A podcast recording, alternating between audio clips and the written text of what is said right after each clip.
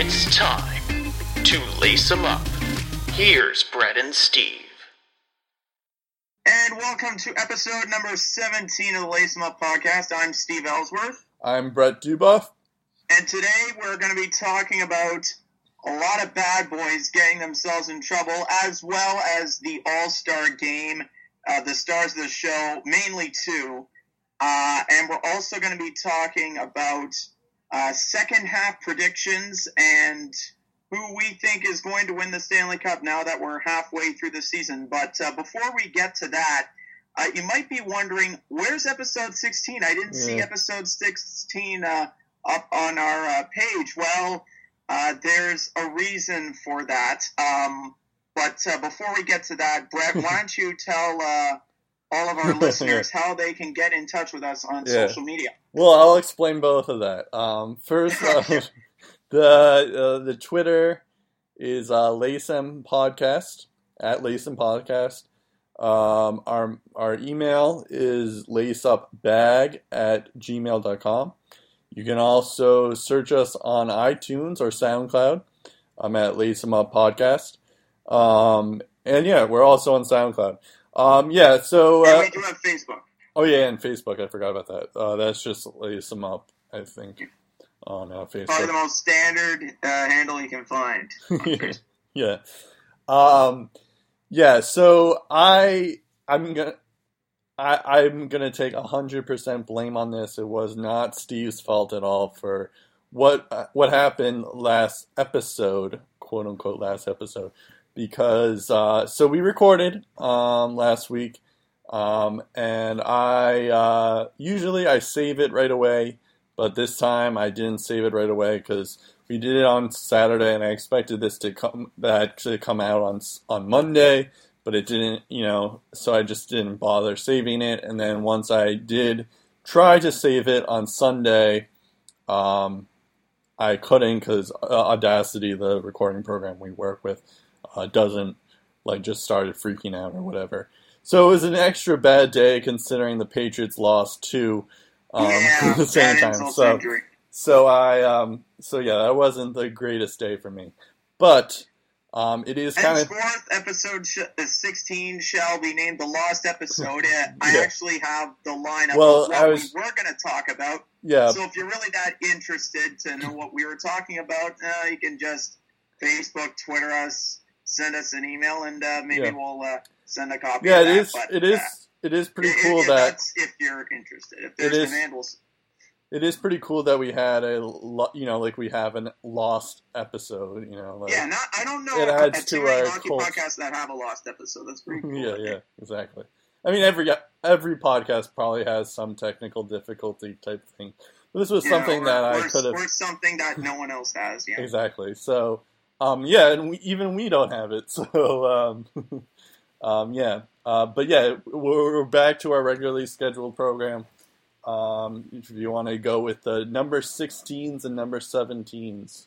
Yes, Um, well, a few obvious number 16s Marcel Dionne, Bobby Clarke, uh, Brett and Bobby Hull both wore number 16. Uh, so did Bobby Holik. And uh, the Pocket Rocket, uh, Henri Richard, who I forgot to include uh, the last time we recorded this. So Right. probably saved Oh. myself a big old I guess that's injustice uh, by correcting, uh, you know, a potential mistake there. Um, the first captain of the Senators, Laurie Boschman, wore number 16. Uh, Borschevsky, Nikolai Borschevsky of the Maple Leafs in 1993, the overtime hero against Detroit in Game 7. A lot of Maple Leaf fans will remember him for that. Uh, Michael Handzus wore number 16. And Tim Horton, Tim who has a popular fast food chain in Canada named after him, he wore it number 16 as well. Uh, for the number 17s, did you know Jean Beliveau wore number 17 once No, upon a time? that. Apparently, it's true. Well, Uh, so did Gordie Howe. Gordie Howe Well. apparently wore number 17. did not know that. And in one season with the Washington Capitals, so did Sergei Gonchar. Wow. He actually wore number 17. And then you have the obvious people Rod Brind'Amour, Wendell Clark, Ilya Kovalchuk, Jari Kurri. Um, Matt Collin actually wore number 17 for a bit. So did Scotty Hartnell. Uh, and Didn't Brett Brandon Hull- Dubinsky, as as we know, wore number uh, wears number seventeen, still does. Didn't Brett Ruslan Hull wear? Um, and Peter Sykora. Who can forget Peter Sykora wore number seventeen? So Didn't Brett? shout outs uh, to them and the countless others for uh, their hard work at the NHL level. And uh, this podcast goes out to you. Didn't now- Brett Hull wear seventeen? Oh no, no, he sorry? wore Brett Hull. Uh, yeah, he actually, he actually, I'm pretty sure he wore number 17 as well. I think uh, with the Red Wings. Right. I- Yeah. he wore number 17. I it was either well. 16 yeah, or so 17. Double shout out to Brett Hull then. Um. I, yeah. I wasn't sure if it was sixteen with the Red Wings or not, but Uh, no, he, he wore number 16 uh, with the St. Louis Blues, I think, for the longest time. But that's yeah, right. no, he, he wore a different number with the Red Wings, yeah. I think, Um, I think it was 17, you're right. Right. Well, this uh I believe the last episode we had, we were talking about Jonathan Drouin. Um, we were talking about Lecavalier, and then we also mentioned John Scott uh, finally actually getting to play um, after much controversy and much scandal. Uh, Yeah. So now he actually played in the All Star game, um, and it was quite the um, quite the the the event um, for him. It's probably a moment that might be the best day of his life, other than probably his wedding. I don't know. Yeah. But yeah, and the so birth of his two daughters, probably. yeah, might be.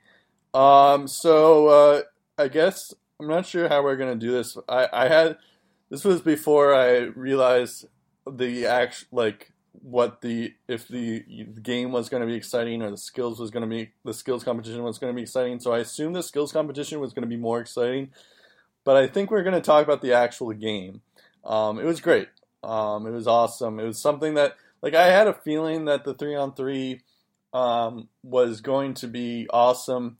Um, you know, like I was I was a little worried about like the players not actually caring and stuff.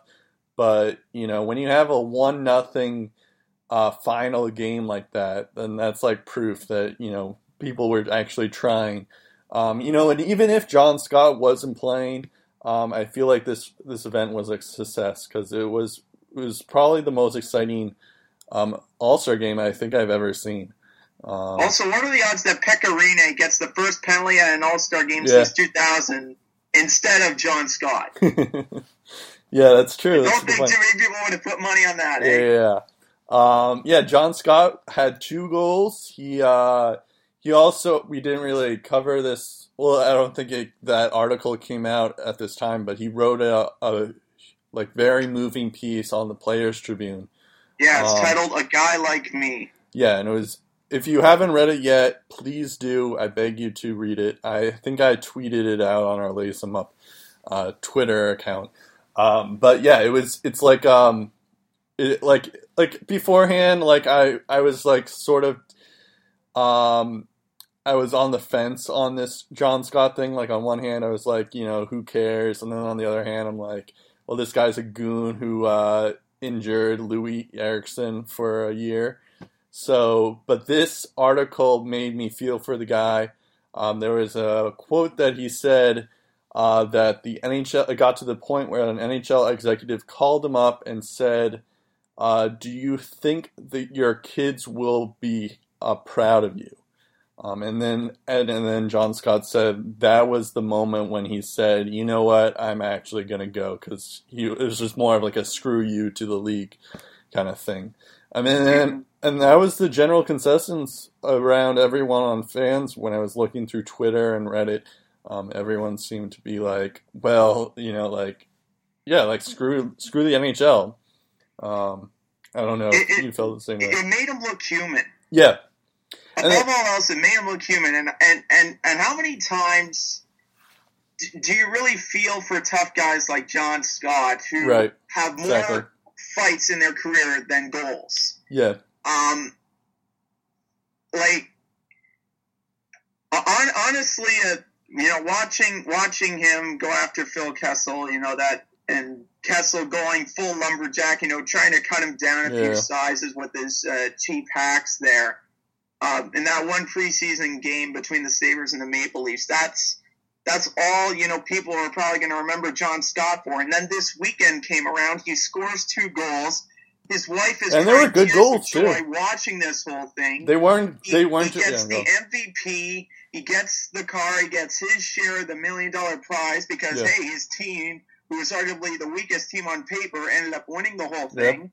And it's a couple the of shock, that too. he's never going to forget, and arguably no one's going to forget because there's this TV show that airs on TSN every week called The Reporters, and one of the reporters is named Michael Farber. At the start of Monday's show, he opened with say uh, he opened the show by saying Gary Bettman is the luckiest man on the face of the earth because this is arguably one of the most entertaining All Star games I've watched in a very long time, if not ever.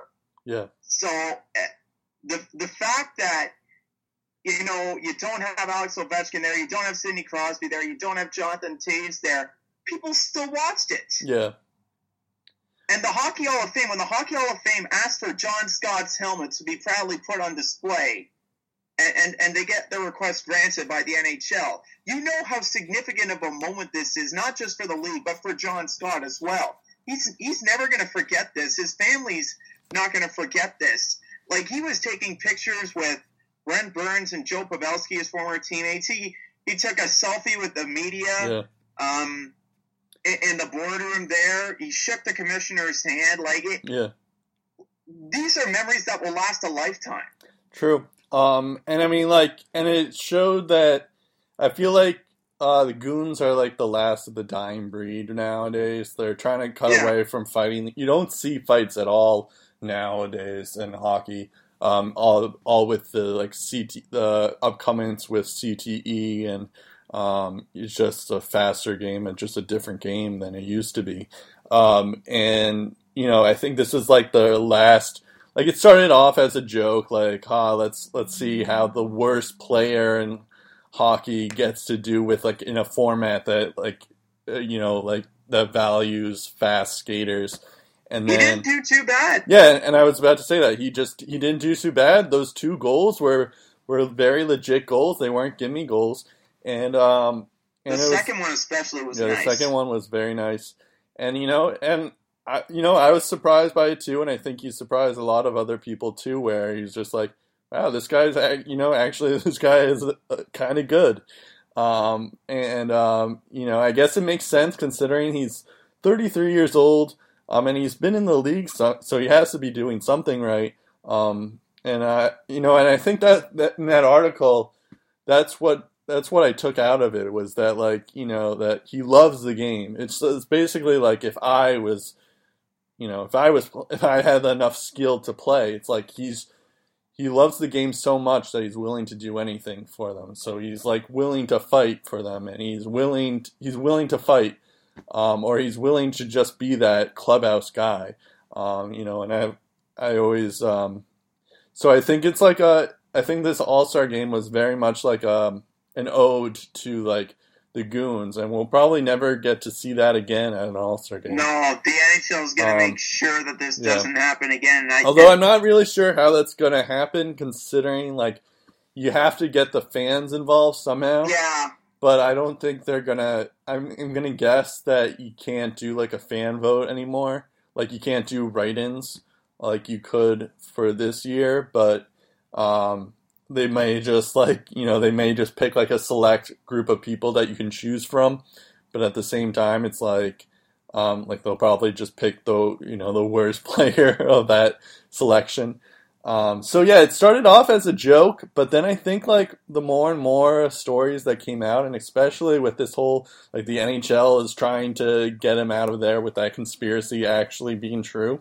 So remember a couple episodes ago, I was saying like there's a conspiracy that the NHL doesn't want this to happen. They're going to do anything to not let him in, and that I, I turned think out to be true. everyone was probably going on your Yeah. conspiracy theory too. Though I don't, I don't think too many Yeah, of us no. expected I that. know it wasn't. was It wasn't that. happen. It wasn't that bold of a prediction. That's true. But I, I'm just saying, like it's like um, it's like uh, it's one of those things where it's like, yeah, the NHL screwed up at first, and then eventually they kind of have to be like, okay, yeah, you you know what, he, he earned it. He uh, he's definitely a hero. I think like Twitter, um, the NHL Twitter like put like uh, John Scott's like celebration goal, and then they just put the words like hero um, on the NHL, which is kind of interesting considering like They named him the first star of the week too. and then you name him the first star of the week. I heard about that.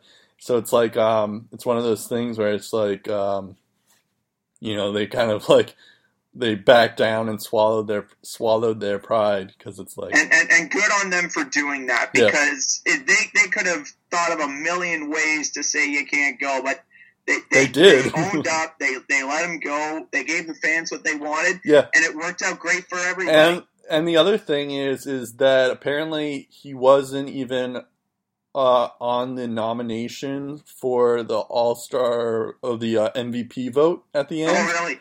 and uh, the Twitter outcry was so like big at that time that the like the NHL was just like, all right, let's just give it to him. um, but yeah, uh, so yeah, it was a it was a cool moment. Um, let's uh let's talk about the skills competition for a bit and the actual game. Uh, besides the John Scott stuff. Um, the skills competition, there was the fastest skater, Dylan Larkin, won the. Uh, he he beat Mike Gartner's record by like a I think like a quarter of a second or something like that. Like yeah, I think it was like thirteen point three seconds was Yeah. the record. He did in like thirteen point one something. And it was kind of crazy too because it didn't seem like he was actually trying. if you know what I mean? Like I was just looking at his facial exp- expression at the end there, and he was just like he was just like shrugging or something. And maybe he just didn't think he was gonna do it, but like it was kind of cool, I guess. Um, I don't know that my my favorite is usually the accuracy um, challenge, just because like I feel like that's such a hard thing to do. Out of everything everything on the skills is just actually try to like hit the dishes. And you know all of, all of them did it in the same time but um, it was kind of like it was a cool uh, it was that's the cool event for me. Um, but uh, you know no one can stop the Ray Bourque who did it in four and four four and four and four shots.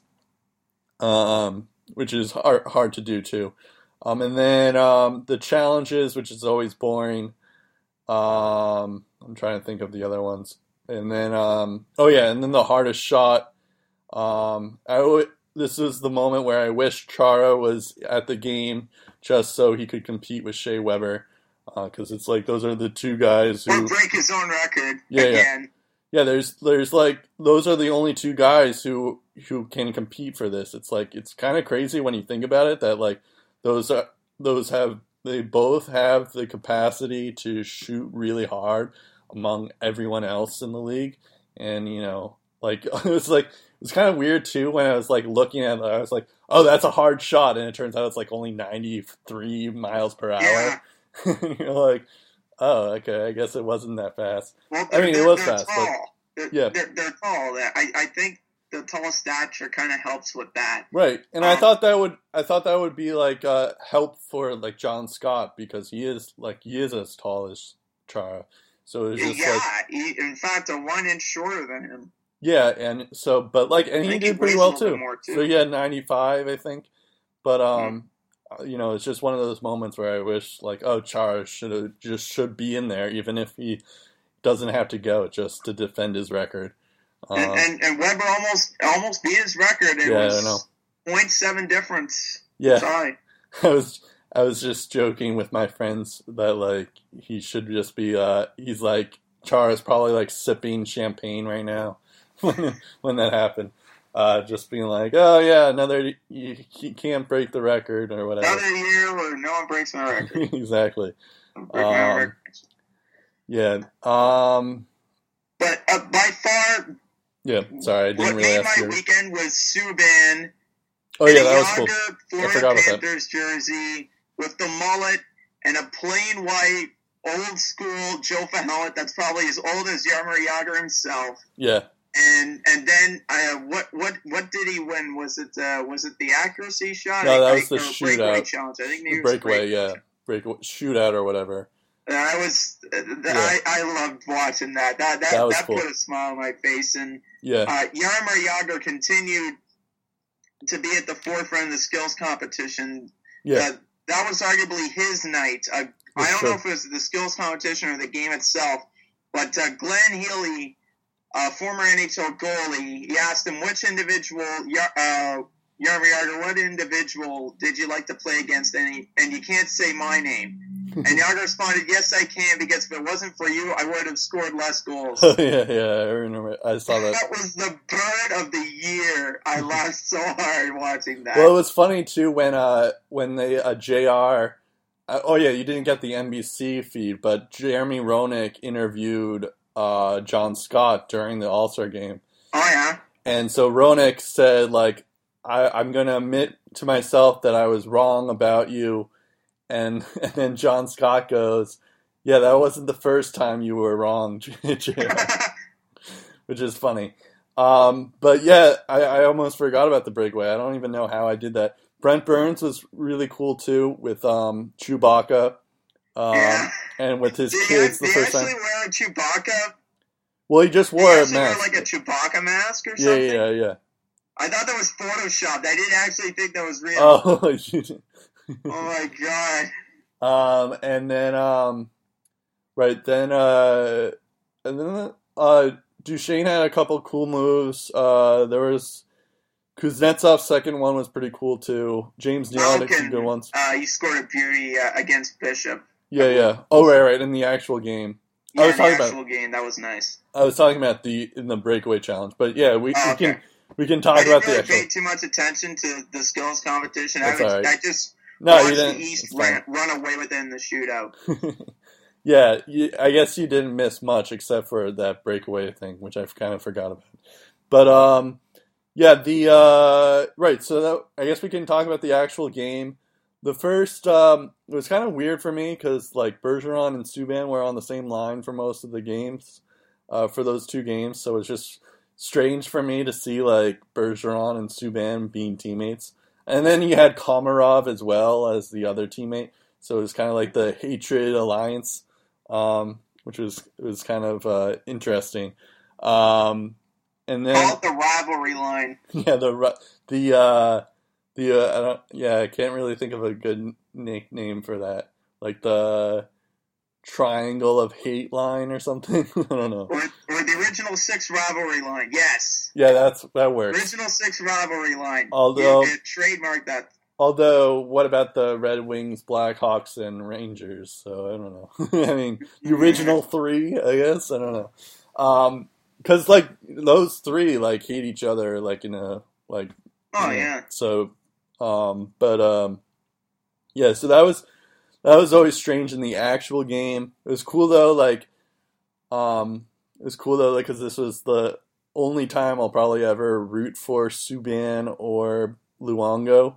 And you know, I kind of secretly like them anyway, so it's kind of it's kind of cool for like at least 40, 40 minutes. I was able to root for those two. You, you, you just reminded me also. Luongo was was uh, judging um, with with Glenn Healy. He was holding up Oh, yeah, uh, this I like I whiteboard, and he and he, and on a scale of one to ten, uh, he rated. Uh, I, uh, I can't, I think maybe it was like breakaway drill or something. Right.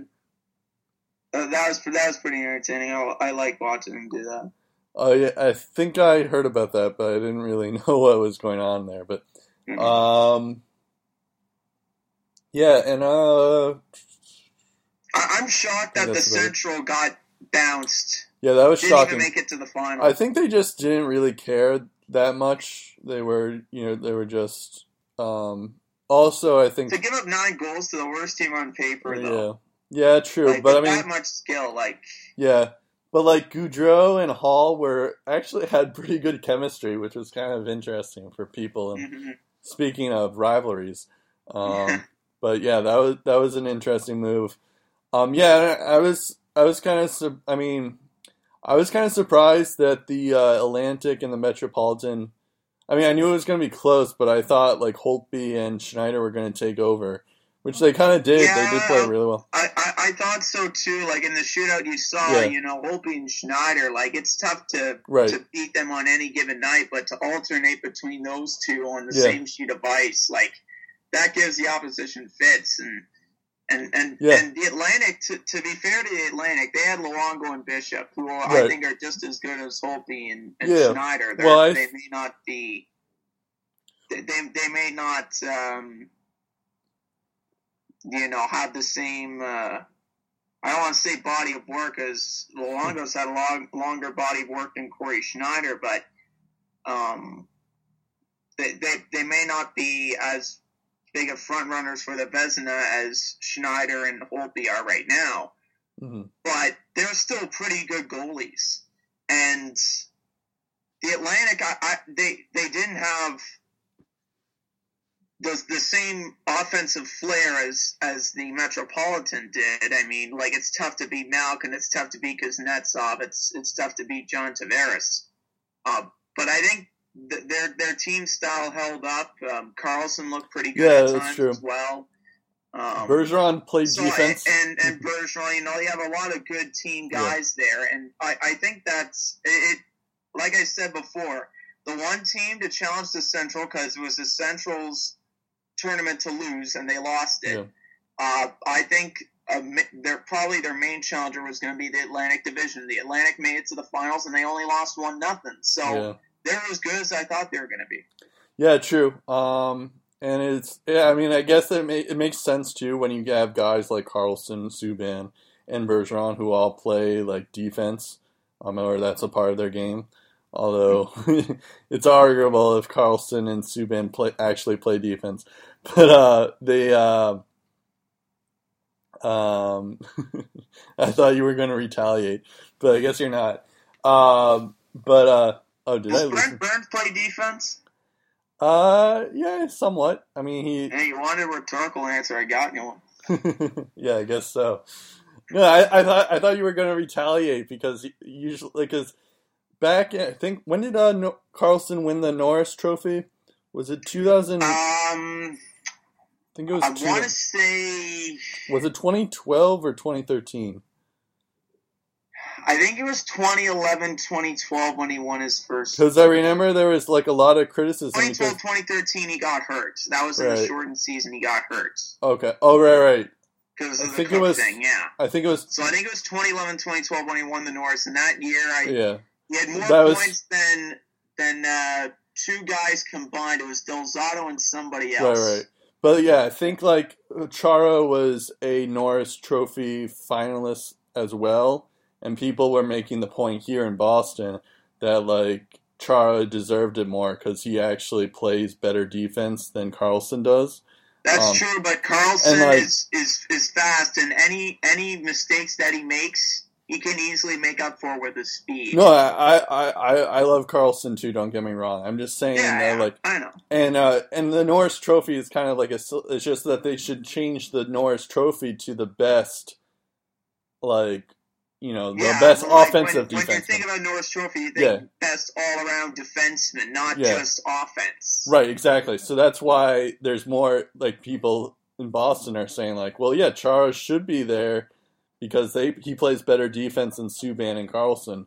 And But- if not him, then either Shea Weber, And he also Duncan plays offense, or. Drew Doughty. Right, right, are those guys. But I mean, not not, not to discredit Karlsson or Subban at all. Um, Yeah.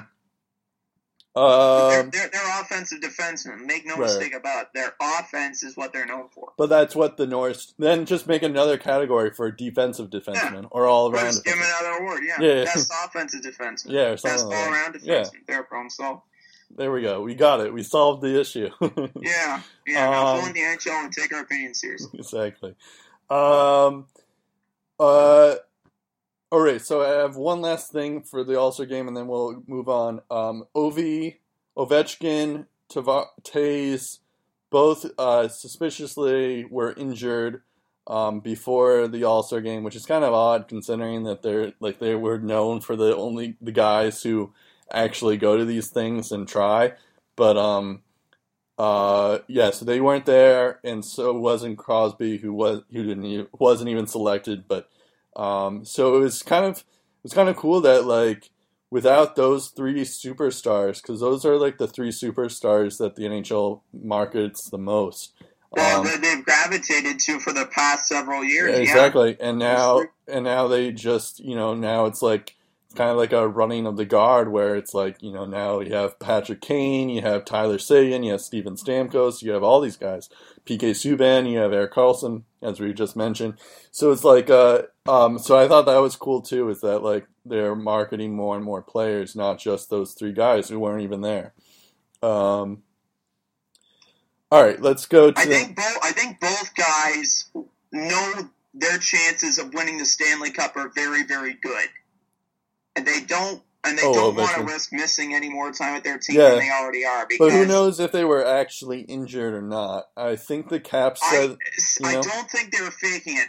Jonathan Toews True, is I don't- I don't know if they're- bow out of a competition unless Right. unless it's pretty serious. True, yeah, And they don't seem like the guys to do that. him during the draft last year, how much he wanted to be picked Right. last and all that. Do you think he would miss um, a, an event like that where he's the star of the show, the center of attention? Yeah, and I guess the it's true. amount of fun he likes to have every year, he wouldn't miss that if it, uh, for for anything.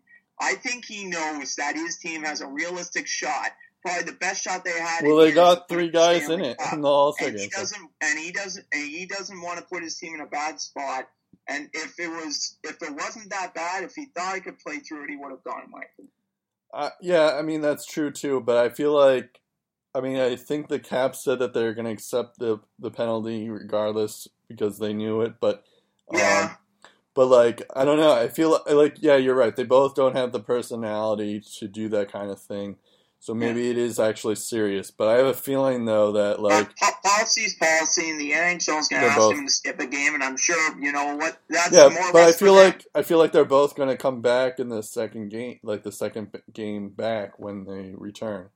But uh, I mean, yeah, I don't know. I'm, I mean, I'm just, I mean, I, I don't know. This is another conspiracy now, but uh, I wouldn't. I wouldn't dig too deep into it. Like All it's, it's it's I'm big into the honestly, conspiracy it's more theories. rest for them. You know, if they're really that banged up, you know, they'll take the extra game, they'll rest up, and No, get back to their old ways. I mean, I wouldn't, I wouldn't blame them. I wouldn't blame them, but I'm just saying, like, if you're talking about, you know, they would have killed to be there. I mean, then they may have just been there, but maybe it's more serious. I don't know. We'll see. Um, so uh, the big story last week, besides the All Star game, was uh, Dennis Wideman. Um, after like uh, it looks, I forget what team they were playing. It was so long ago. Nashville Predators. Nashville Predators. Yeah. So on he got Tuesday night. he got hit. Um, he got hit. I think he didn't get hit in the head, but like he got hit in the shoulders, and then He's checked into the boards. Right, he was checking the boards. He got a trip to the hospital, right, and, and then because- and then he uh yeah. So he. I guess his saying is that well, first off, he he was he uh he just uh, cross checked a ref, um, and the ref's okay. Apparently, he was in the hospital, but it turns out he's okay. it Everything's was, fine. it was Henderson. Was It it, Don Henderson. Henderson? Was his name? I think so, or something like that. Yeah. Um, but um, it looked, uh, and then he got suspended indefinitely. Um, this is one of the cases where I don't think this has ever happened in the NHL history. Um, Not to and this degree. yeah, not to this degree. It really depends on. Uh, Wideman doesn't have a history of of these kind of hits, and it really depends on if if he um, was intending to do it. If he intended to do it, then yeah, he should he deserves like the rest of the se- to be suspended for the rest of the season. I don't know if I mentioned he's suspended indefinitely right now. Um, Yeah. Yeah, But, just uh, just in case you didn't hear before, yeah, yeah. he's suspended indefinitely. Um, so, and then, um, yeah, so it depends on if he, if he was, if he was suspended, um, if like, if he intended to hit the ref, then, then yeah, he deserves to be out for the rest of the season, maybe for life even. Um, and then, I wouldn't say I wouldn't say for life, but what, what I will say is this: his argument makes zero sense. he says oh yeah, yeah, he just he just couldn't avoid it. You're practically like three feet from your bench. right, There's uh, your, your the ref is three feet away from your bench. There is no guy in front of the ref that you're trying to check right, because he just took a he, he just took a hit and he got up and he was feeling the effects in his shoulder or something like that. and there, there's no one next to him. It's just the ref, and he's three feet away from his bench. I don't get how that is not unavoidable. Yeah. No, that's true I too. don't get it. I mean, and then It just doesn't add Yeah. up. I would be shocked. It wouldn't surprise me if he got suspended for the rest of the season. It I would shock life. me if he gets anything less than 20 games. Anything less than 20 games is a slap in the face for every single Right. official and linesman in this league. right, exactly. Because you If need you, to set a precedent. Forget Yeah. the fact if it's intentional or not. I was about to say that. If, if you let your foot off the gas, basically if you check a ref, this is this is the kind of suspension. You need to make sure the message gets sent. If you do this, you're gonna pay. Plain and simple. right, the I was. NHL cannot take their foot off the gas. They need to let Wideman have it. I don't care if it's intentional or not. They need to send a message here. Um, yeah, I was kind of about to say that. Um, there okay, is. I'm sorry if I keep stealing your thunder. It's okay. I'm just Uh, passionate about this issue. No, no, it's fine. I was, I, I'm, I'm passionate about it too. I, I, I just suggested that he should be suspended for life. Um, Well, yeah, I, I wouldn't go that far because, again, like you brought up, his reputation, like he hasn't done anything like this before. which is why maybe he won't be suspended as much. Um, but Rest of the season, I can I can understand the rest of the season. Yeah, wouldn't surprise me. um, and then um, and I, I was reading online that maybe he had like a concussion, but I don't think he wasn't hit in the head. Uh, And then so, so if he was hit, if he was, if he had a concussion, then I guess it's it's kind of excusable. But I mean, well, sort maybe of. not self-aware, but, But like if, if yeah. you're concussed, I don't, I don't, I don't know if you can really. But I don't even think he was concussed though. to cross-check him in the boards that Yeah. hard. Like you're probably dizzy more than anything. I don't think, but I don't think he was concussed though. Um, so, Yeah. and then there's also another thing where maybe he thought it was a Predators player and he was just confused. But um, I don't, Yeah. I don't even know if that's true too either.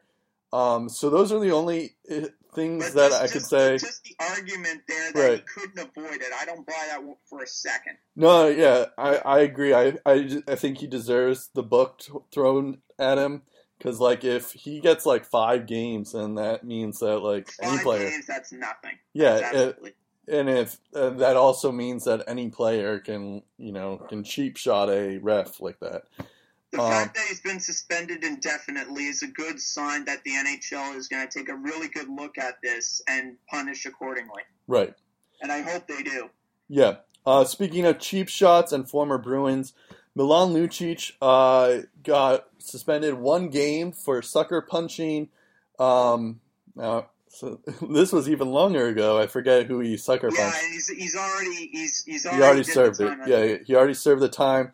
This when this moment came out, I was kind of thankful. Like I, it's like um, I was kind of thankful that this guy isn't on my team anymore because I didn't have to defend this guy. At the same time, I'm like, well, you know, he just lets his emotions go out to you, so it's not that surprising that this kind of thing happens to Lucic because it's very easy to anger him. Um, it's yeah, kind of he's, he's got a short Yeah. fuse sometimes. this made me think about how like like Lucic because this was one of the main reasons why the Bruins like he lost favor amongst Bruins fans is that you just always do this stupid stuff like this where like you just let his emotions go get the get the best of him. And then um whereas like he was a he was awesome. He was like my favorite Bruin um in my you know early in his career where you know where he was fighting a lot and now he can't do that as much because you know guys don't want to fight him. And so now he's, he has to resort to like uh you know ball crushing people and like uh just being intimidating or whatever. So this is just more a part of his style now but it's it's not as effective obviously. Um so it, it's kind of unfortunate um from my perspective as someone who um used to love this guy a lot. Um but uh, yeah, it's it's it's kind of like it's kind of like the, it's to me it feels like the um, like it's telling of what the league is right now. It's like this guy can't you know can't get his aggression out um, through fighting, so he has to find other ways to do it, and even that's even more dangerous. Um, I think he said that like the guy um, uh, slashed him. Brad Richardson. What's that? That It was of the Arizona Coyotes. yeah, it was Arizona Coyotes, but I don't think it was Richardson. I think it was um, was it Rieder? Tobias Rieder? No, I don't think it was Tobias Rieder. I think it was I think it was Brad Richardson. Um, I'll look it up. But uh, he um, right, but like I believe he said afterwards that he thought his his his hand became numb, so he thought like he wouldn't be able to play again, so that's why he sucker punched the guy, which is a little understandable, I guess. It's a better excuse than what Wideman said. Still, you don't go sucker punching a guy like that.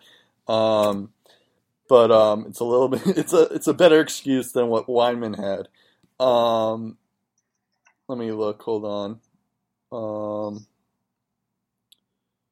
let's see. Um, sucker. Oh, Kevin Connaughton. oh, right, right, right. Yeah, Kevin was thinking Connaughton. Okay. Um, and um, yeah, so yeah, so from my perspective, it's like um, I'm kind of thankful that he's not a Bruin anymore, and I'm not surprised that this happened. At the same time, I'm kind of I still feel a little um, emotion towards this because I'm like eh, it's Lucic, you know. Uh, but um, It was it was one of those sucker punches where, fortunately, the guy wasn't hurt. You Yeah. need to suspend him to send a message that True. that that's not going to slide. But yeah, I the maximum I think he could have got was three games on that play. yeah, and Like, um, it, it, it, it was suspendable, but I've seen much worse. At the Yeah, same time, true. I've seen a lot worse than that. And I mean, it's a little bit more understandable considering that he he said that he, he felt his um he thought that his hand was his hand was slashed, so he just went out and took his aggression on it. But at this, you know, at the same time, that's not excusable, and that's not a good excuse either. Um, to go time and a place for everything. You know? Exactly. I, Um, I, I, I think, But I feel like mistaken, didn't the Coyotes win that game? um, I'm not sure. I think they might have won that game.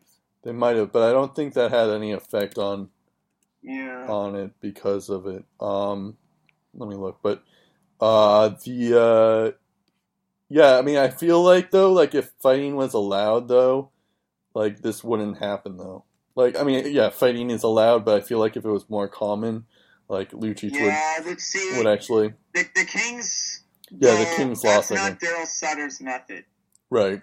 Their defense first, team comes first. Well, that's what the Bruins are Keep like your too. Emotions in check, you know, like play with an edge, but Yeah. don't be stupid. But I mean, the uh, the Kings also have guys like Dustin Brown, Milan Lucic. They're and they're. I mean, you know, those guys are pretty aggressive guys too. So it's They're not. aggressive, but do do they often drop the gloves though? Lucic does, he, or he used to. Yeah, I, I don't think he. I don't think I, I haven't seen too many fights from from Lucic this year. Right, but like he used to, he used to be like Oh, yeah. a great fighter. Um, but uh, yeah, but that's that was my point earlier. Is that like I feel like this is more like a if there were, if fighting was more prevalent, I feel like Lucic wouldn't have sucker punched that guy. Um, because you know, like fighting is like a way for for him to release his aggression, kind of thing. Um, but Speaking of the bad boys, bad boys, what are you gonna do when they come for you? Uh, line. Um, a big twenty game suspension uh, Right, for a former Edmonton Oilers captain, Shawn Horcoff. yeah, Of all the guys that would have violated um, the substance abuse program or whatever program he violated, yeah, Shawn Horcoff is way, way, way at the bottom of my list. yeah. I was about to say like if he must have gotten very bad PEDs um, for it, but I think from what I, I, I heard though it was trying to come back from an Yeah, injury I was about to say and, and Yeah, yeah. I, I guess From what I heard- get the proper clearance or whatever. yeah, yeah, It, it's unfortunate, but you got to pay the price. You should you Exactly. should have known better. He's he seemed very apologetic about that, as as I'm sure he is. Yeah. And um, but it's it's unfortunate because his his career has been kind of taking a bit of a tailspin offensively too. So I, I, I feel for the guy. yeah. I I was about to say it was like um. I guess it, it was surprising that he found out that he was actually taking those drugs, considering his outtake or what um uh, considering his point totals right now. But um, yeah, I guess like he just forgot to get clearance for them, and that's how you're actually supposed to use HGH is recovering from an injury like that. So um, yeah, I guess it's just stupid of him. But um, yeah, uh, I don't know if there's anything else to really talk about. Considering No, it's, just, it- it's just more it's just more shock and a bit of disappointment that you know. it's not disappointment though. Like if you're injured though, you're Well, I mean, like, what do you want him to I do? think I think it's more shocked and, and like way out of left field. Like you, you don't expect guys like Shawn Horcoff to, Right, to right. be caught, you know, for for breaking the rules like But-.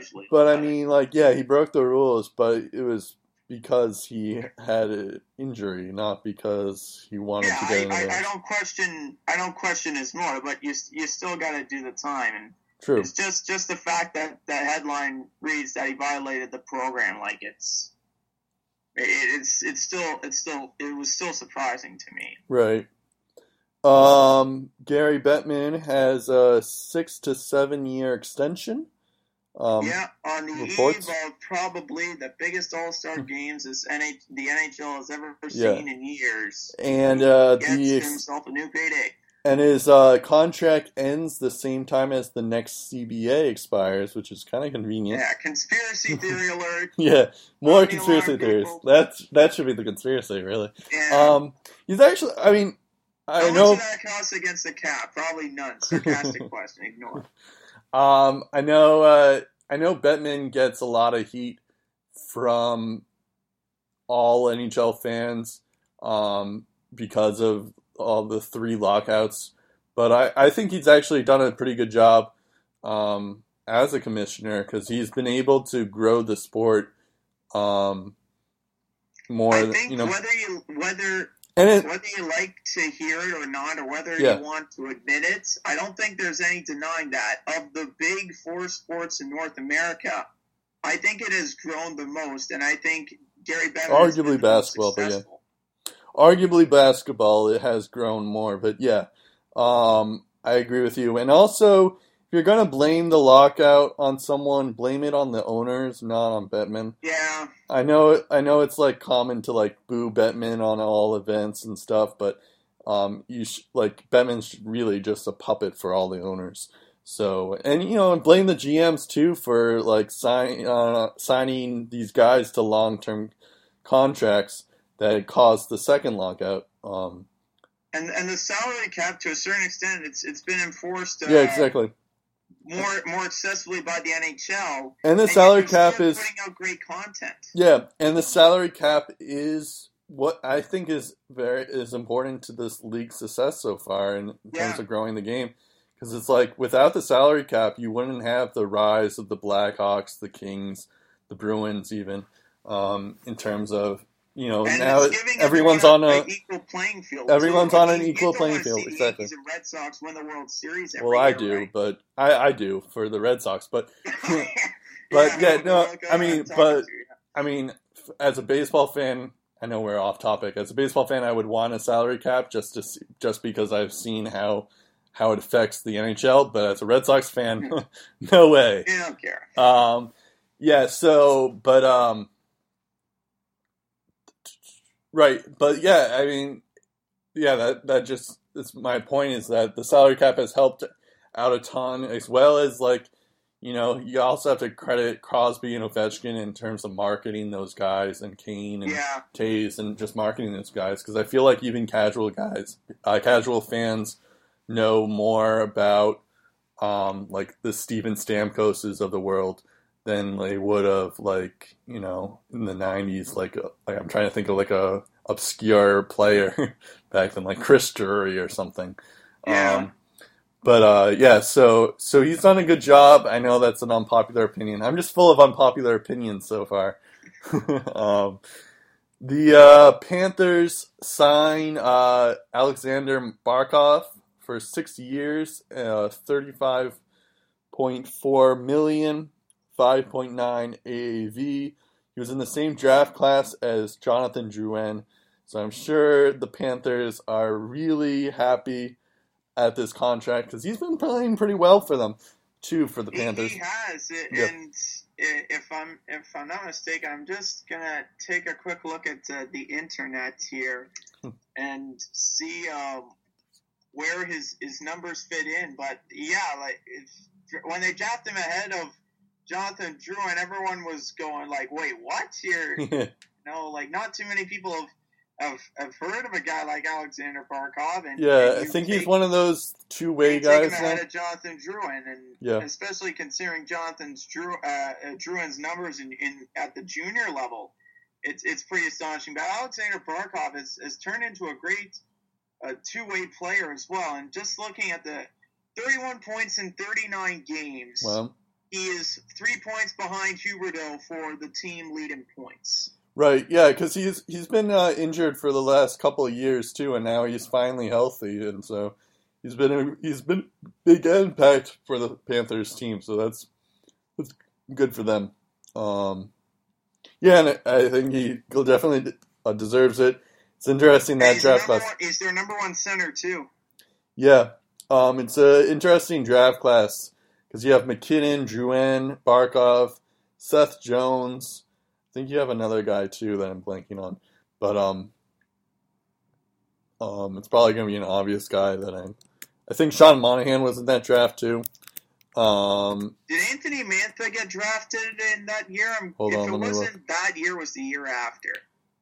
Uh, let's see here. So it was uh, Nathan MacKinnon, Barkov, Drouin, Seth Jones, Elias Lindholm, Monahan, Nurse, Ristolainen, Bo Horvat, and Nichushkin. Where that's your top ten on the 2013 NHL draft.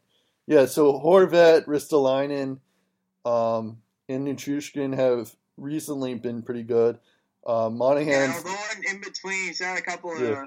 long-term injuries as well. So Monahan's been good for a long time now. Uh, I think when MacKinnon's you look else at is the, the top scorers, you, you, you the top three right now are Yeah. Nathan MacKinnon, Alexander Barkov, and Sean Monahan in no particular order Yeah, I'm looking at this right now. in, in So top ten. MacKinnon has the most points. Uh, no surprise there with 142. Monahan has the second most points in this draft class Yeah. with 125.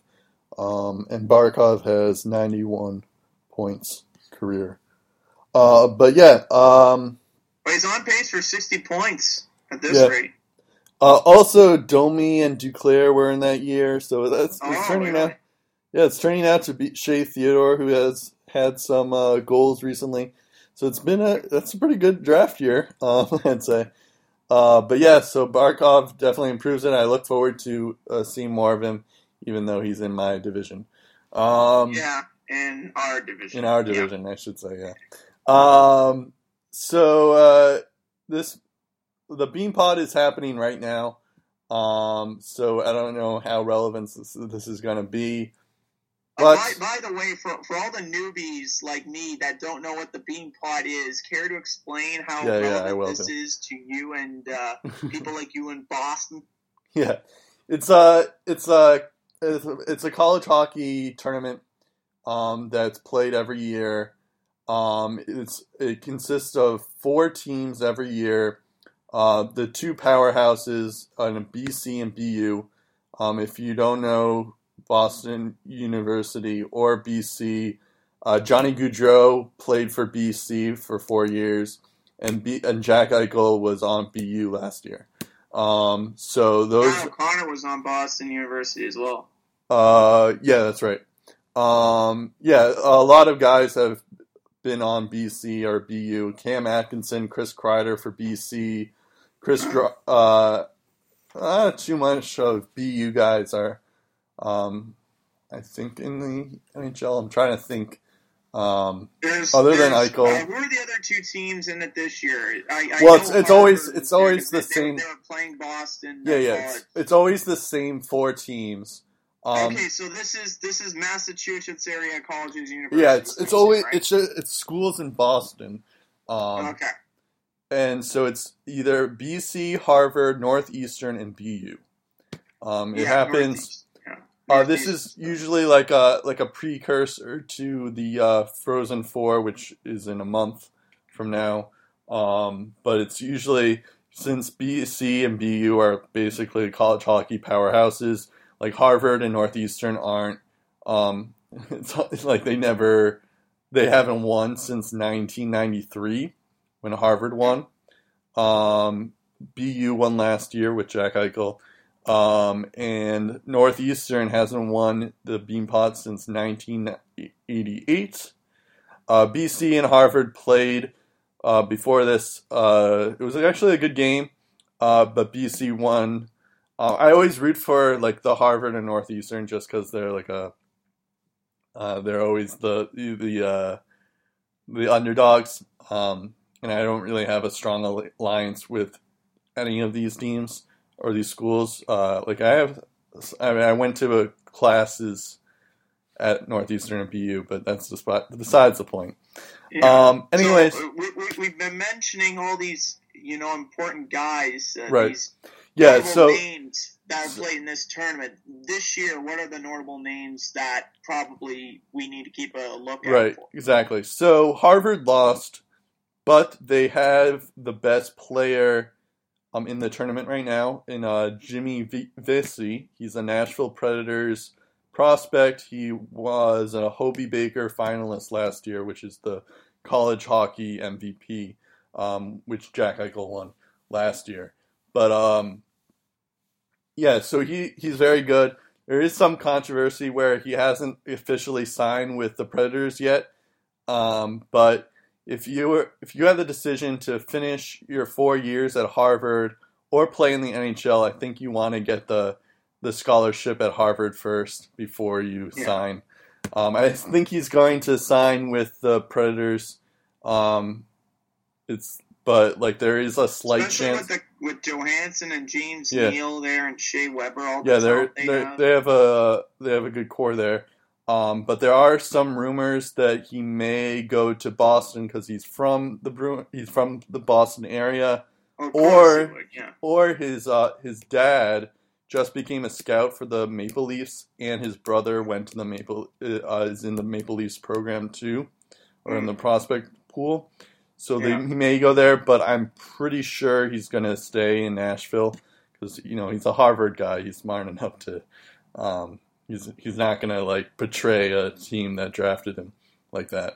Um, and then um, so for BC, there's a couple of guys: uh, Thatcher Demko, Colin White, your Ottawa Senator guy, um, who the Ottawa Senators uh, pro, uh, prospect drafted. Um, Thatcher Demko is a Vancouver Canucks guy. We we talked about this a while ago, I think, but yeah, he's he's He's like the Canucks goalie There's of the future. There's also a Bruins prospect that plays on Harvard, is it? Har- oh yeah, Harvard. Uh, Ryan Donato. Um, yeah. He had a goal today. Um, Colin White, I said, uh, Gaudreau, Johnny Gaudreau's brother is also on oh, BC. yeah, I saw Gaudreau on the ice. I'm just like, in uh, relation to Johnny? Yeah, yeah. yeah. Well, yeah, because, uh, but that's Matt Gaudreau, um, and Alex Tuch, who I think is a St. Louis Blues prospect. So that's another guy. BC and BU have a ton of guys who are going to be in the NHL pretty soon. Um, for BU, I have right now the BU and Northeastern are playing. I believe it's yeah, it's two nothing BU right now. Um, not surprising at all. Uh, but the guys from BU that you should pay attention to: Danny O'Regan, I forget what um, who he's a, affiliated with, but um, that guy uh, Matt Grzelcyk is a Boston Bruins prospect, and Jakob Forsbacka Karlsson, who's another Boston Bruins guy. Um, Forsbacka Karlsson, yeah, he played for Sweden this year. Didn't yeah, he? Yeah, he. I think he played in the. Yeah, that sounds about right. He played for the. Um, he played in the World Juniors. And I think um, there's a American um, in the World Juniors who played for James McAvoy, not James McAvoy, McAvoy, Charlie McAvoy on BU, um, who played in the any, U.S. Any players on uh, Northeastern? Uh, not too much. I have Zach Aston Reese just because he's their leading scorer but Northeastern isn't as good as the other three teams. Harvard surprisingly ranked number seven this year. Um, BC and BU are always good, so it's like uh, not surprising. BC, uh, Jerry York who's their head coach there. Uh, he just had their thousandth win, um, so um, he's pretty good. Um, but uh, yeah, so um, if you have a chance, it's probably going to be BC and BU uh, next Monday at around eight, and then the consolation will be Northeastern Harvard. I'm just assuming Northeastern's going to lose this game. I have no idea, but I'm pretty sure. I, I think, would imagine they're heavy underdogs. yeah, especially considering they're down Thank two nothing at the inter- first intermission right now. So, um, but yeah, um, but like Harvard, Harvard was ranked number seventh. BC's ranked number five, four, I think, and BU is uh, I think somewhere in that range. But Northeastern wasn't uh, really ranked at all. So uh, they're huge underdogs if they weren't already. Um, but uh, yeah, I mean, I know it's it's college hockey. You probably don't pay attention if you're in Canada right now, but um, Yeah, not, not too too often. We we don't really get But it- much coverage on on Yeah. our TSN channels, to be honest. but it is so. uh it is like you do hear about it somewhat um, if you live Yeah. in Boston. Um, heard about it occasionally, but yeah. So a BC BU is uh, like a big rivalry though here. Um, it's um, and so this is one of the first times where like both teams are like, well, not one of the first times. They're usually good at the same time, but um, yeah, like there's a level playing. field, there's like a there's a rivalry with them. Those are the biggest rivals here. So um, I I think BC is gonna win uh, the whole thing. Um, I thought Harvard may have upset BC, but um, you know, such is life. But I think BC is gonna win. Um, although I usually root for BU in those situations. Um, all right. Uh, speaking of Boston, we go to the big club, the Boston Bruins, um, and then we have our se- Senators segment as well. Um, I wasn't sure how to transition that, but uh, so uh, try. I tried exactly. So uh, this this uh, this segment, uh, we're gonna since there weren't too many games this week, um, we're gonna do a um, like a kind of a spin on this section right now. Uh, so we're gonna answer: Was the first half what we expected of our team, and and what our second half expectation is?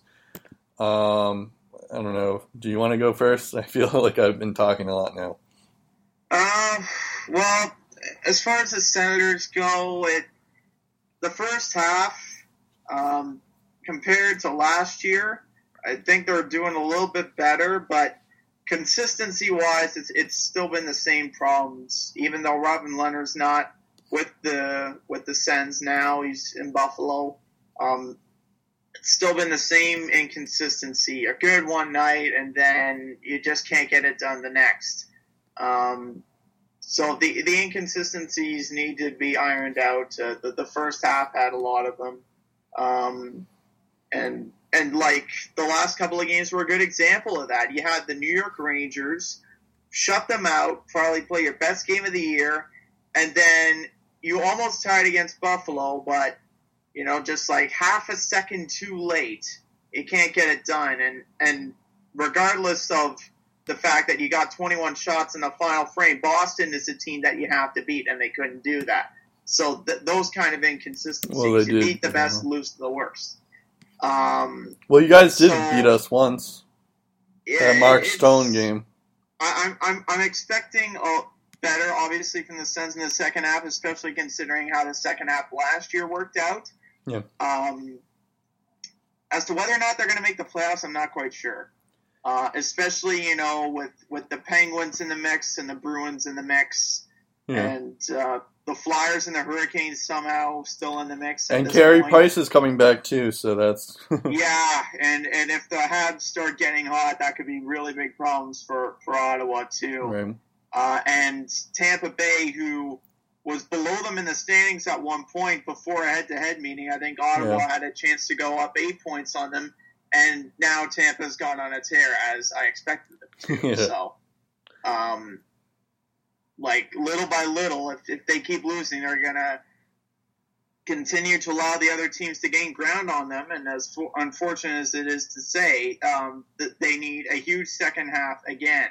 And if they don't get it, they might fall short and, and not make the playoffs altogether. I'm, again, I'm hoping that they make the playoffs, but I'm not quite sure what to expect from them in the second half. I'm hoping for the best, but um, it, it's anybody's guess. Yeah, I mean, I guess that's kind of the same feelings for me with the Bruins. Uh, the first half, they've just been inconsistent. Like one game, they look like the best team in the world, and the second, you know, and then the next game, they look really sluggish and what we kind of expected of them, um, or what people expected of them. So they've been better than what I expected them to be. Um, I expected them to be. I think I predicted them to be, to make the first wild card, which is where they are at right now. Um, as as a shocker. I'm still, I still think they want, um, they need a defense, a better defenseman group. Um, uh, it's not there yet, but I am, I am glad that our offense is finally clicking, which is something that we've never had under Claude Julien. Um, as a whole, Marchand, Bergeron are always amazing, like always. Uh, Torey Krug has stepped up his game um, like he should have. Um, Chara's been good. Um, he hasn't yet been declining yet. Um, and Colin Miller, I love, although Claude Julien doesn't play him that much, which is annoying. Um, the, the um, so I am pleasantly surprised, although I am cautious about it because I have a feeling we may uh, not make the playoffs. Still, especially with how close this division is. Um, I think if they don't make the playoffs, he's going to be fired. Sad, sad but true Julien? reality, and he's a good coach, but yeah.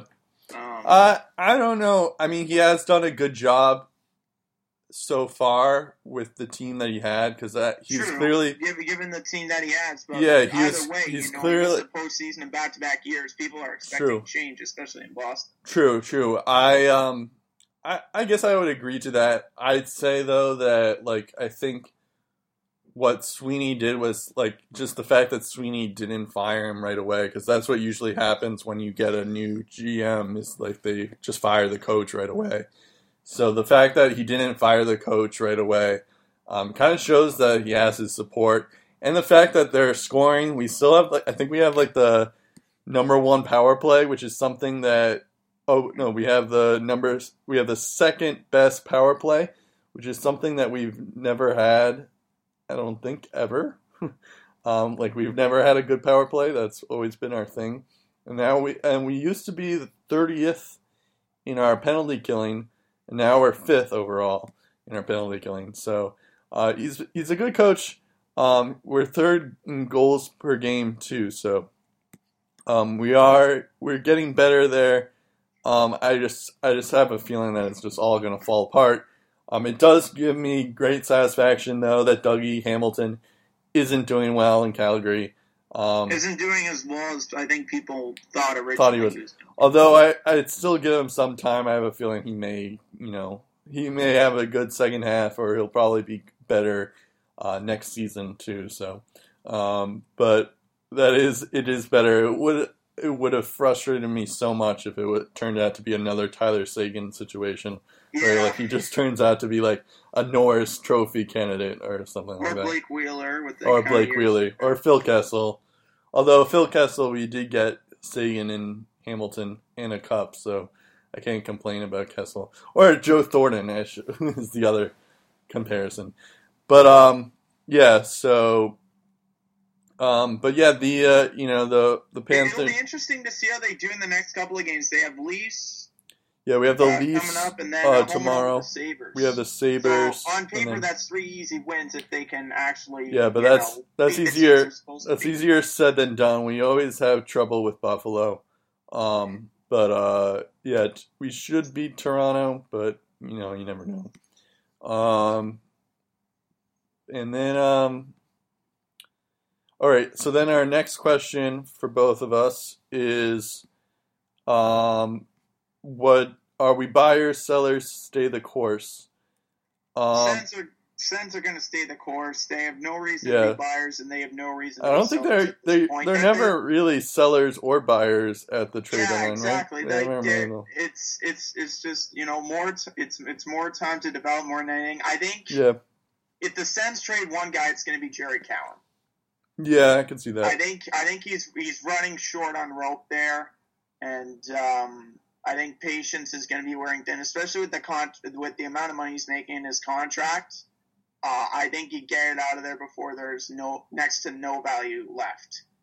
Yeah. So I think if the Sens do make a move, Jared Cowen is on his way out.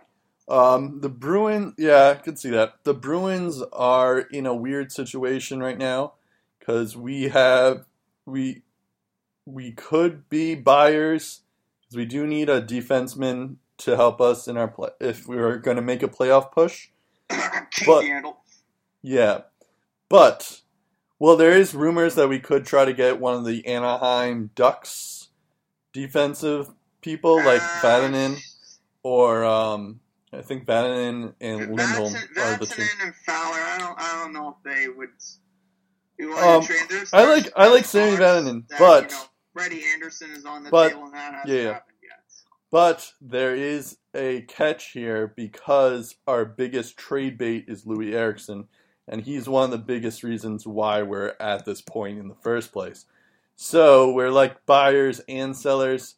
I think I'd be okay if we trade Loui Eriksson if we can get like a young defensive person back. So a guy like Sammy Bannon, I would be okay with. But Hold, hold that thought just one sec. I need to charge uh, my computer battery here. Okay. Okay. I mean, I can just continue talking. I'll, uh, yeah, so I'd be okay with it if it's like if we get like a prospect or uh, another draft pick, um, and like a, a player that's going to help us now, as well as like a future someone who's younger than Eriksson. But I don't, I don't know if that's going to happen or if it will happen.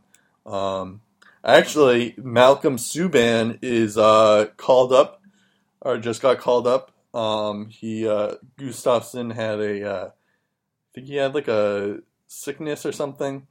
Um, but Malcolm Subban's got called up, so uh, that's exciting to see. He's been he has been on a tear apparently in Providence, so um, it should be interesting to see how he does. Um, yeah. um, let's see what else. It's uh. Yeah, Oh. I'm here. Yeah, I was just Just, saying uh, that Malcolm. My laptop uh, charger from upstairs there. I was just saying that Malcolm Subban got called up today, so we. Yeah, Gustavsson's hurt apparently. Yeah, he had like a Uh. he had like a flu, but I think it's more serious now or something like that. So, um, but yeah, so uh, it should be interesting because regardless of what we do with him, because he could be trade bait. So we do have Tuukka and we do have Zane McIntyre also in our system, so um, he could be trade bait too for us um, if he does play well. Um, all right, so I think we're time to go with the questions right now. Um, so our first question we have, uh, since this is our second half, um, this is, we have some questions for us to uh, to get us ready for the second half. Um, so Stanley Cup predictions at the halfway point right now. Um, for me, I think right now I have the Capitals making it out of the East. Um, I think Holtby looks much better. They finally have like a depth with Kuznetsov and Oshie, um, and their defense has been looking good too. So um, I feel like they're the team to beat in the East. The West, it's a lot more challenging for me because I want to say the Stars, but I'm still not. Um, I'm still not convinced of their defense yet, so I'm gonna go with the easy answer and say the Blackhawks for the West. Um, but uh, it, it could be the Stars and Capitals uh, for me.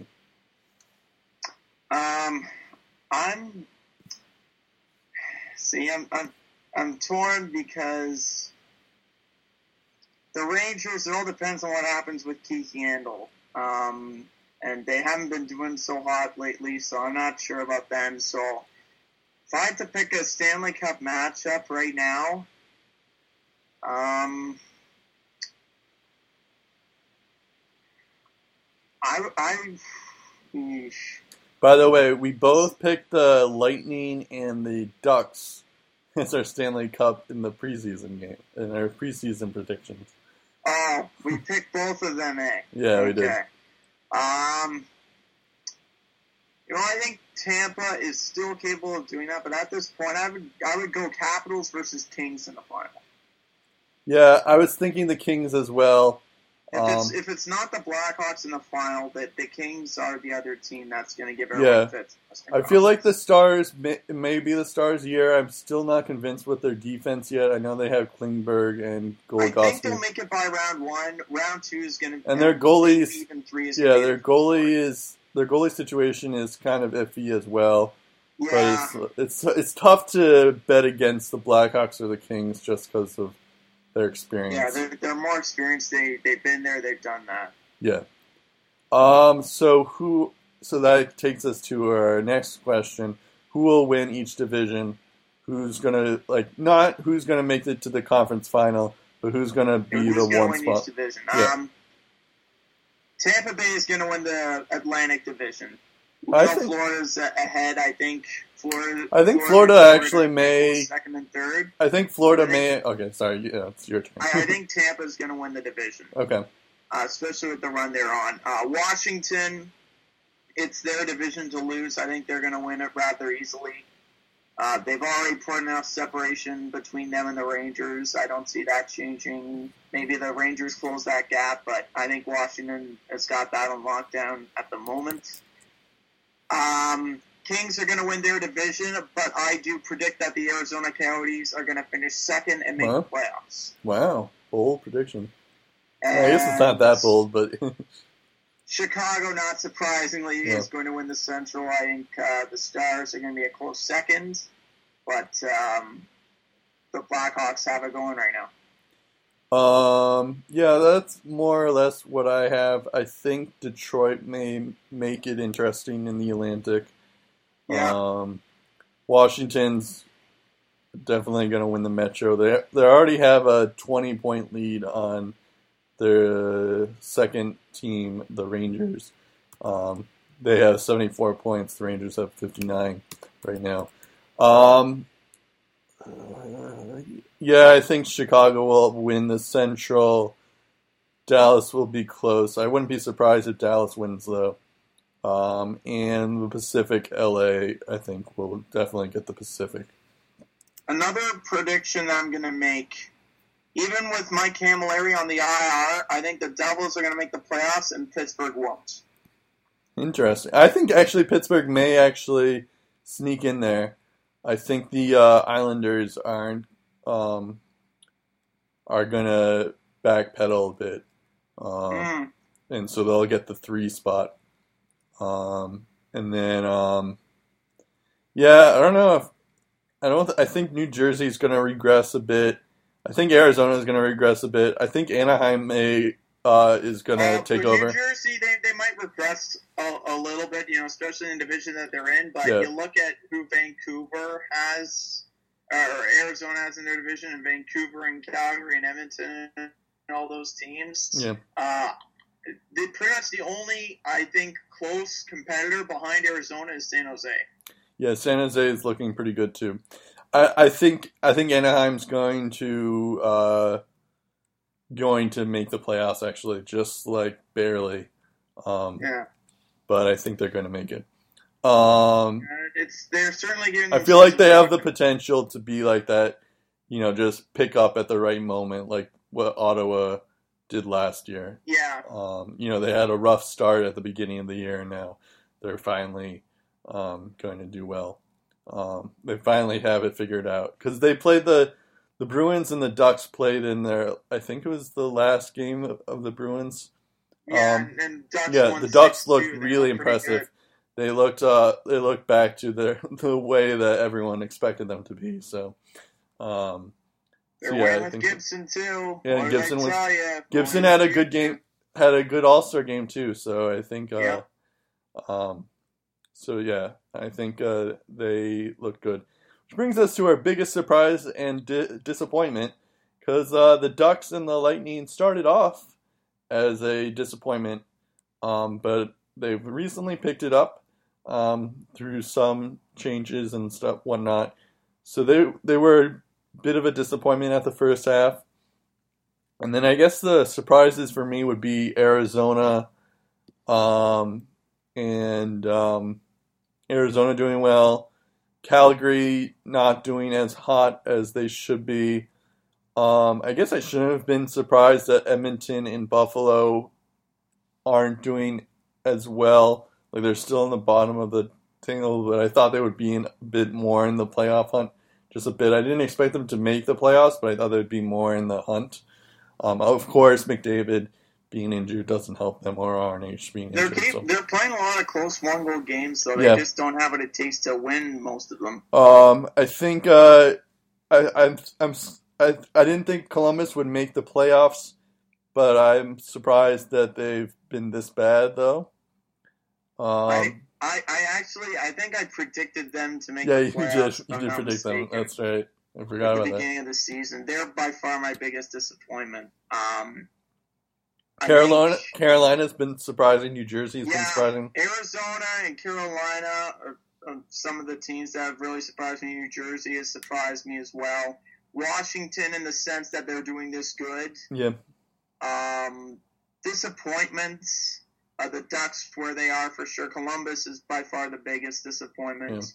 Um, Pittsburgh, even without adding Phil Kessel, they're still not where they should be, in my opinion. but they're getting Uh, there. They've they've been pretty good lately though. So Florida, Florida doing as well as they have that that surprised me. a that that's yeah, that's another surprise. That's a good one. Um, but uh, Pittsburgh has been pretty good lately. So ever since they got Mike Sullivan, um, they've been pretty good. Or, or at least until because Crosby and Kessel have finally been scoring. Um, yeah. Um, as for players, um, I think uh, Kuznetsov and Panarin um, are the two yeah, biggest because ones. that's by far my biggest surprise as far as individuals Um, go. Artemi the other one you said? Panarin, Panarin, yeah. Panarin. Uh, Dylan Larkin too. Yeah, Dylan Larkin's I didn't good. expect him to be this good so soon. I didn't. I, I knew Johnny Gaudreau was going to be good. I didn't expect him to be this good. Um, I'd say that. Um, yeah, I think. Um, trying to think who else. Um, yeah. And then as for disappointments, um, I guess Johnny Jonathan Drouin. Um, is the Tyler obvious one. Johnson. Tyler Johnson. Um, Palat's been injured, so he gets some.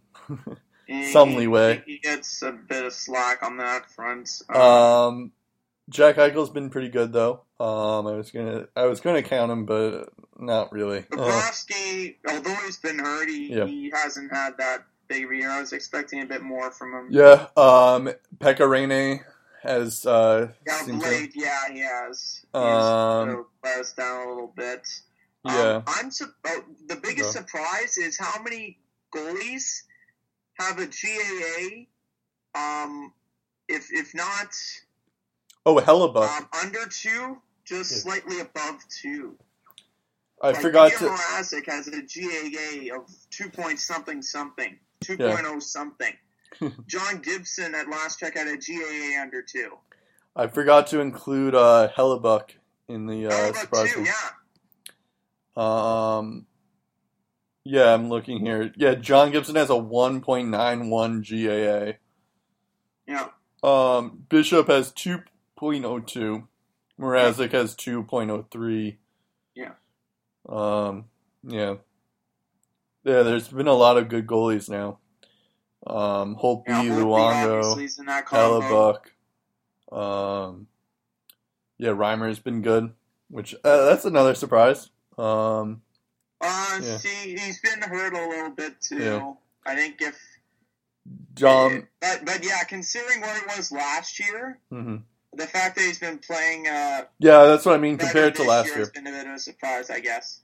Um, yeah, I'm all, yeah, I guess that's another surprise too. Like I know Toronto isn't um isn't in really in the playoff hunt at all, but by Crosby But they've been pretty good.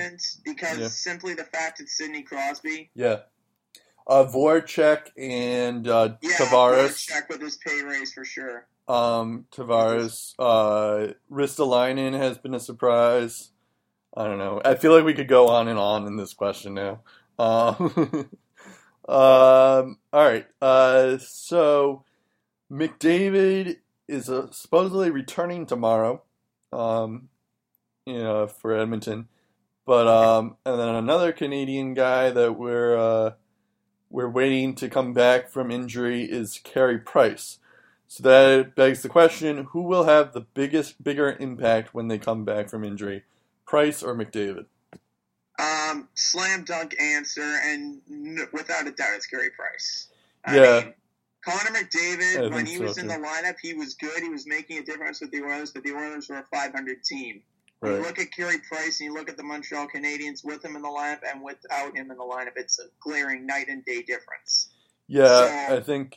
Uh, w- w- the, the Canadiens were at their best when Carey Price was at his best. When Connor McDavid, we haven't seen him at his best. He hasn't played in this league long enough to really have us evaluate the Edmonton Oilers as you know a team that thrives with him in the lineup and does nothing without him.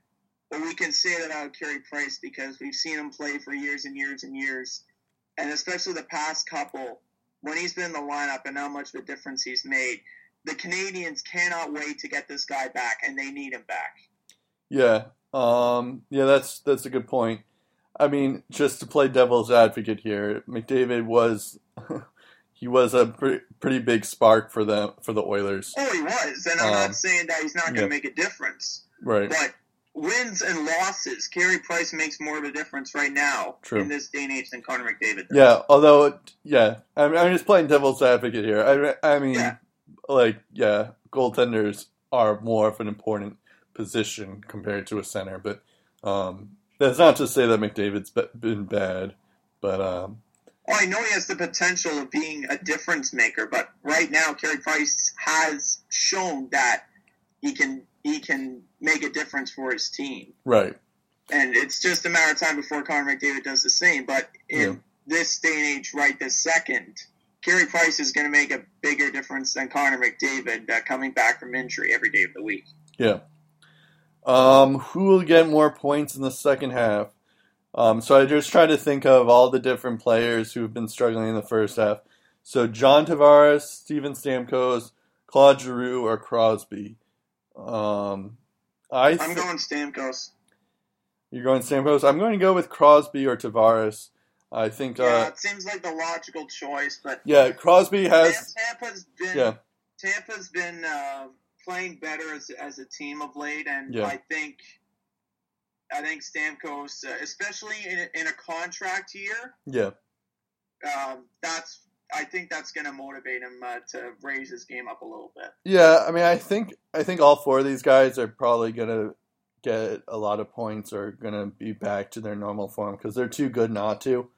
But um, I think Crosby and Tavares will definitely get back. Crosby ca has kind of already started to. Um, he just needed a coaching change, I guess. Um, but yeah, I, th- I expect Tavares to be back to normal soon too. Um, I hope so because now he now I have him on my keeper league. But um, yeah, I mean I, I could see Stamkos being back to his normal self too.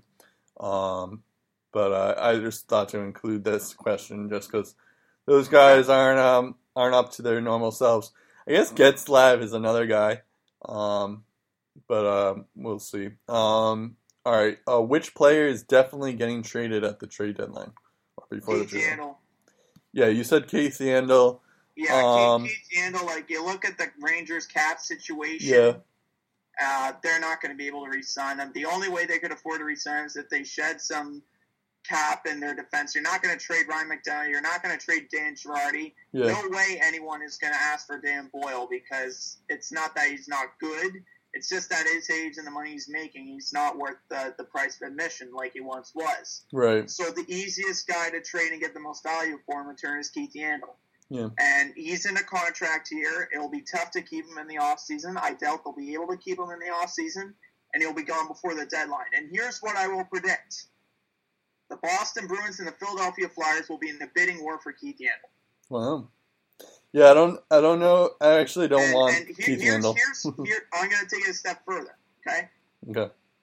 In order for the Philadelphia Flyers to get Keith Yandle, they will have to give up Travis Konecny or Ivan Provorov and a couple of uh, draft picks.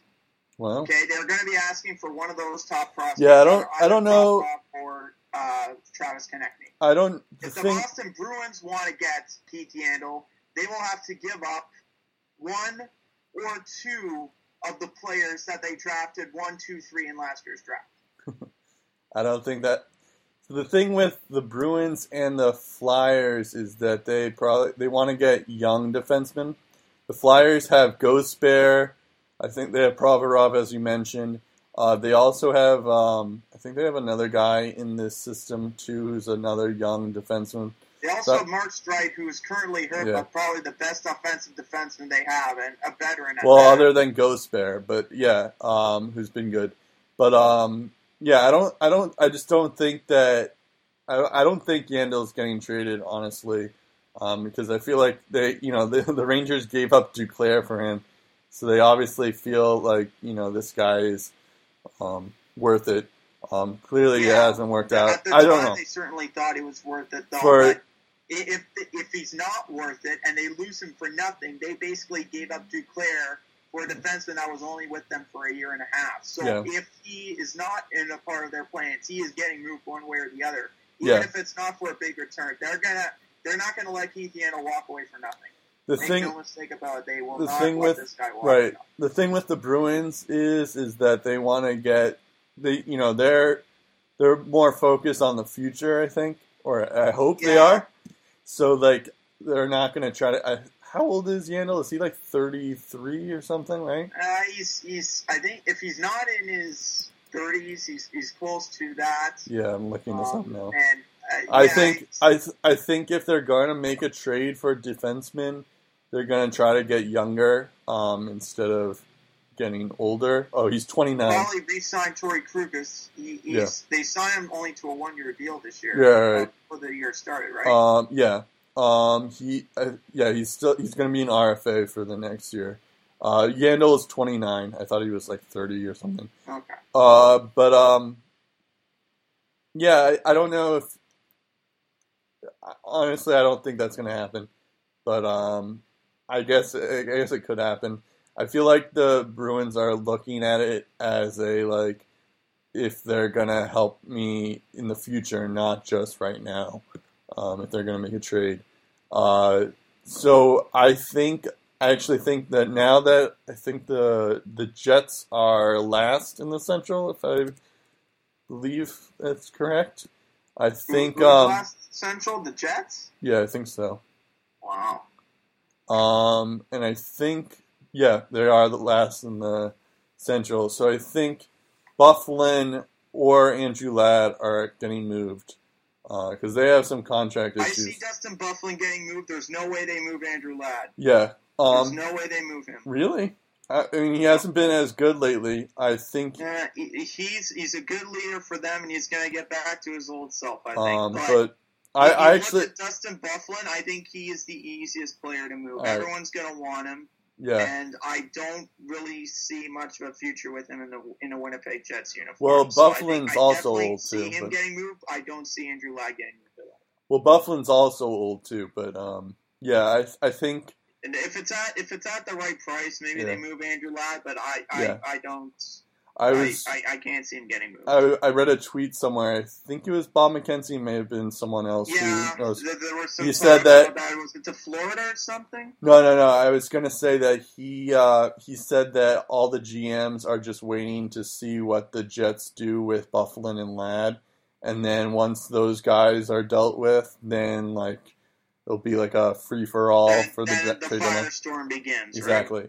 So I, th- I think I actually think uh, either one of those two. I know this is kind of cheating on the question, but I did make up the question. So um, yeah, so I think- right I think it's around. gonna. I think one of those two players are getting are getting traded before deadline. Yeah, I, I definitely um, think Buffalo. Yeah, you think definitely Byfuglien? I, I think it could be led. I know. I know. Um, they could be able. Like they're trying to get younger. So I mean, I know he's the captain of their team, but I feel like, you know, they have a lot of young guys there too with Ehlers and uh, Trouba. So, um, if he if he gets moved, okay, Blake if he Wheeler. gets moved, he's their captain. Who's the next captain of the Winnipeg Jets? Uh, I think probably Wheeler. Um, I I I think it's either going to be narrowed down between three people. well, wait. Who's the alternate captains? Who are their alternate going to be one of Mark Scheifele, Bryan Little, Drew Stafford, That's that's three or people. um, That's four people. You said three people. is it? I know. I uh, Mark Scheifele, Drew Stafford, Mark Scheifele, Drew Stafford, Blake Wheeler. That's three. Right, right. Um, I don't think Did I it's say Bryan Little? you didn't, but that's four. You you Okay. you said there, there, there you go. The, at least three or four candidates off the top of my head. um. If if trying Eli to. gets traded, either one of those three. Well, right now, right now, the two alternate captains are Mark Stuart and Blake Wheeler. So I think Blake, uh, I think Blake Wheeler's been on the team longer than Mark Stuart. Um, I think Wheeler will probably be captain, just based and that. I, I think when you look at a captain these days, you look at guys that you know are going to be probably with the team long term. Right. And I don't see Mark Stuart being around long term. Like he's Yeah, he's 31 and years he's old. a good player to have, but Yeah. um, I, Yeah, I don't see Mark Stuart- for, for forever. Certainly not as longer as a Blake Wheeler or a Bryan Little or Right. even a Mark Scheifele. Um. Yeah. hasn't been around nearly as long as some of the guys on that roster yet.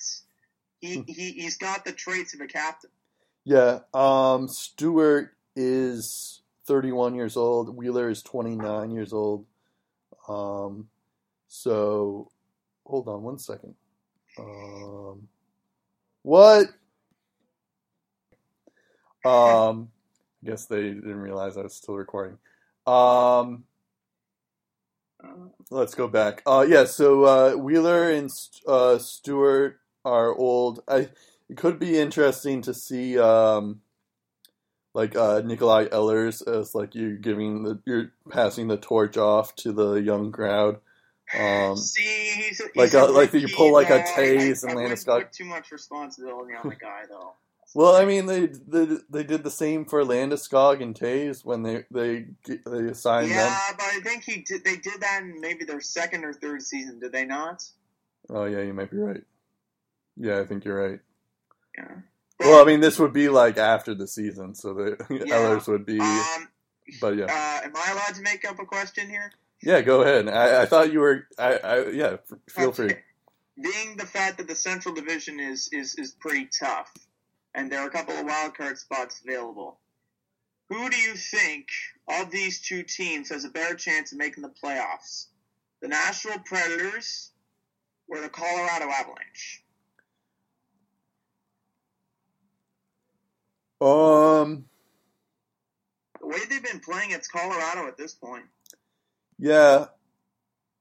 Yeah. It's that's kind of an interesting Nashville question. gets their game together, I think they're going to make it. But if they keep playing like this, Colorado, I think. Yeah, I don't expect I don't expect Pekka Yeah. Pekka to be this bad for this long. He's too good not to. Um, but at the same time, you never know because he is pretty old too. So, uh, but Colorado, I don't know if their defense is going to make it uh, for a full season. Uh, I'm I'm going to go with Colorado. Um, Yeah. I know that they. I know that Nashville ha- added Johansen, and they obviously have a good defensive crew. But I, I don't know. I think Colorado might have it. Um, yeah, it should be interesting though. I think um, there's, there's another team that's in the mix there. Oh, Minnesota, um, as well. Yeah, I think Minnesota's going to make it in. Yeah. Um. So so of the three, who do you have being the odd team out? Uh, out of those three, I would say Nashville is the odd team out. Okay. Um. But I've been wrong before. Yeah, so I think that's it. This is uh we knew this was going to be a long episode. It turned out to be an hour and 40 minutes. Yeah. Um I'm going to save it right away as soon as we're done. Um I'm Brett Dubuff. I'm Steve Ellsworth, and we'll see you on episode 18. Hopefully not for Podcast. Not rather, we'll talk to you in episode 18 of Lace 'em Up Podcast. Feel free to email us any hockey questions you may have. We don't mind uh, taking your Yeah. questions. Laceupbag at gmail.com. Uh, Or you Twitter. Interact with us on Facebook uh, Or and Twitter. on Twitter as well. Um, yeah, hopefully it won't be uh, a while. It won't be a long time before our next And episode. hopefully, this won't be the lost episode part two. Again, no, I'm gonna make sure it's not. Um, all right.